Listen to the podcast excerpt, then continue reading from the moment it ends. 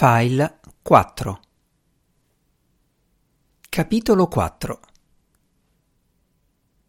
In tempi difficili la gente mangia troppo e in maniera compulsiva. Blacksmith è piena di adulti e bambini obesi, pantaloni larghissimi, gambe tozze, andature a papera. Scendono a fatica dalle utilitarie, Famiglie intere si mettono a fare jogging in tenuta sportiva con la campagna sullo sfondo, camminano per strada con la faccia sporca di cibo, mangiano nei negozi, in macchina, nei parcheggi, mentre aspettano l'autobus, in fila per entrare al cinema, all'ombra di alberi imponenti. Si direbbe che solo gli anziani siano esenti da questa febbre mangereccia. È vero però che a volte sembrano assenti dalle loro stesse parole e dai loro stessi gesti, ma sono snelli e hanno l'aria sana, le donne ben curate, gli uomini risoluti ed eleganti quando scelgono quale carrello prendere fuori dal supermercato. Ho attraversato il prato del liceo diretto verso il retro dell'edificio dove si trova il piccolo stadio scoperto. Babette stava correndo su per le gradinate. Mi sono accomodato su uno dei sedili di pietra dall'altra parte del campo, in prima fila. Il cielo era tutto striato di nuvole.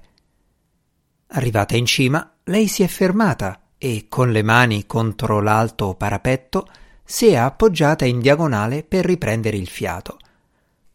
Poi si è girata ed è scesa a passo normale, con il seno che le ballonzolava sbuffante.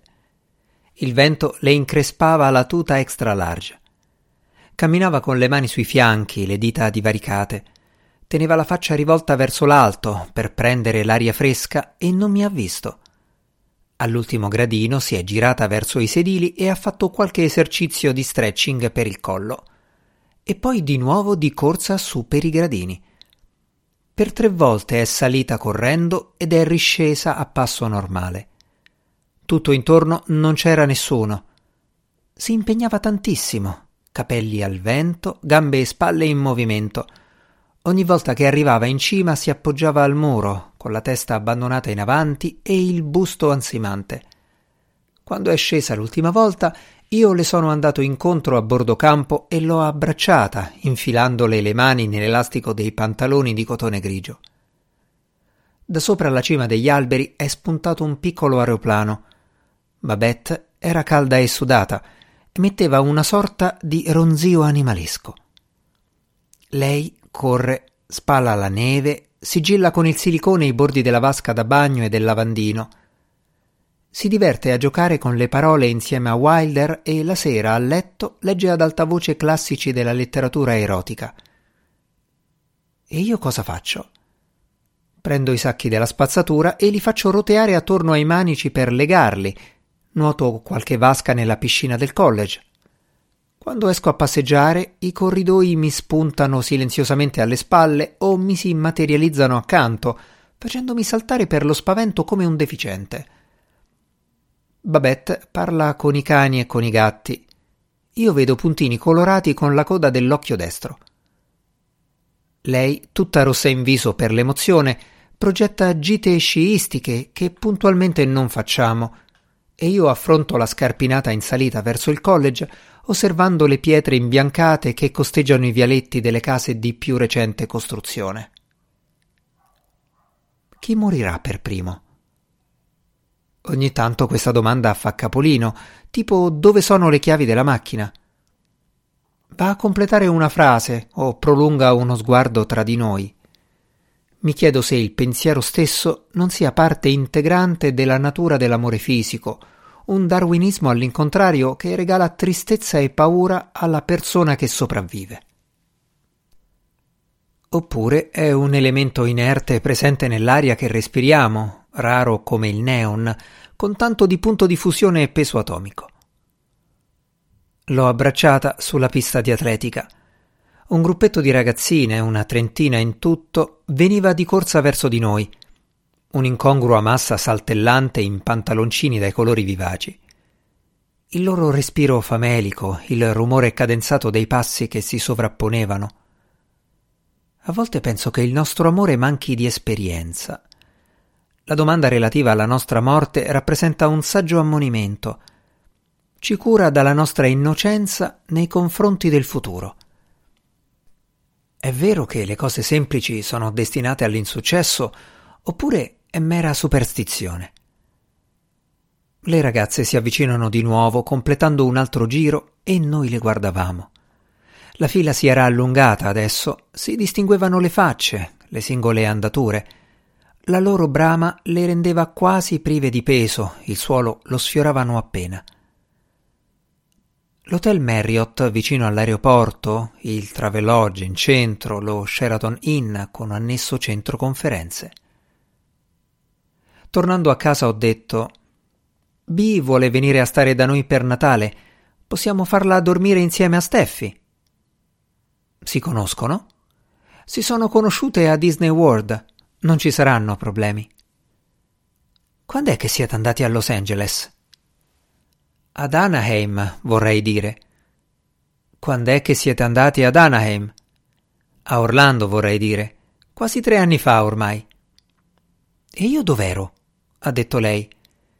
Mia figlia B, nata dal matrimonio con Tweedy Broner, abitava in un quartiere residenziale di Washington e aveva appena cominciato a frequentare la seconda media. Dopo due anni trascorsi nella Corea del Sud, aveva qualche problema a riadattarsi ai ritmi di vita degli Stati Uniti. Andava a scuola in taxi, telefonava ai suoi amici a Seoul e a Tokyo. Quando era all'estero voleva sempre mangiare sandwich con il ketchup e bastoncini Trix. Adesso invece si preparava da sola audaci pasti sfrigolanti con cespi di cipollotti e gamberetti, monopolizzando i fornelli della cucina di Tweedy, che non aveva niente da invidiare a quella di un ristorante. Quella sera, un venerdì, abbiamo ordinato cibo cinese e guardato la televisione, tutti e sei insieme. Era una regola istituita da Babette. Si era convinta, per qualche motivo, che se i ragazzi avessero guardato la televisione una sera alla settimana con i genitori, naturali o adottivi che fossero, quel mezzo avrebbe finito per perdere il suo fascino proibito diventando una sana abitudine domestica tra le tante. L'effetto leggermente narcotico e l'inquietante e malsano potere che ha la televisione di risucchiare il cervello si sarebbero gradualmente ridotti. Trovavo questo ragionamento vagamente offensivo. Quelle serate erano in realtà una forma di sottile punizione per tutti quanti. Heinrich se ne stava seduto davanti ai suoi involtini primavera senza dire una parola, Steffi si agitava ogni volta che sospettava che qualcuno in televisione stesse per fare una figuraccia. Aveva un'enorme capacità di provare imbarazzo al posto degli altri. Spesso addirittura usciva dalla stanza e tornava solo quando Denise la avvisava che la scena era finita. Denise approfittava di queste occasioni per dare lezioni di vita a Steffi, che era più piccola di lei, sottolineando l'importanza di mostrarsi più insensibili e più cattivi in questo mondo, l'importanza di avere una pellaccia più dura. Dopo le serate passate davanti alla tv, la mia personale abitudine del venerdì era immergermi fino a notte fonda nella lettura di testi hitleriani. Una di quelle sere mi sono disteso accanto a Babette e le ho raccontato di quando, nel 1968, il rettore mi aveva detto che se volevo essere preso sul serio come innovatore nel campo degli studi hitleriani, dovevo cambiare qualcosa nel mio nome o nel mio aspetto. Secondo lui, Jack Gladney non andava bene e mi aveva chiesto se avevo altri nomi a disposizione. Alla fine trovammo un accordo. Avrei aggiunto un iniziale al mio nome che sarebbe diventato così J. A. K. Gladney l'appellativo che portavo come se fosse un vestito preso in prestito. Il rettore mi mise in guardia contro quella che lui definiva la mia tendenza a non valorizzare la mia persona. Mi consigliò caldamente di prendere qualche chilo. Voleva che fossi non solo all'altezza di Hitler, ma alla sua larghezza. Lui, per esempio, era un uomo alto e panciuto, dalle guance rubizze, Aveva il doppio mento e i piedi grossi ed era un tipo scialbo.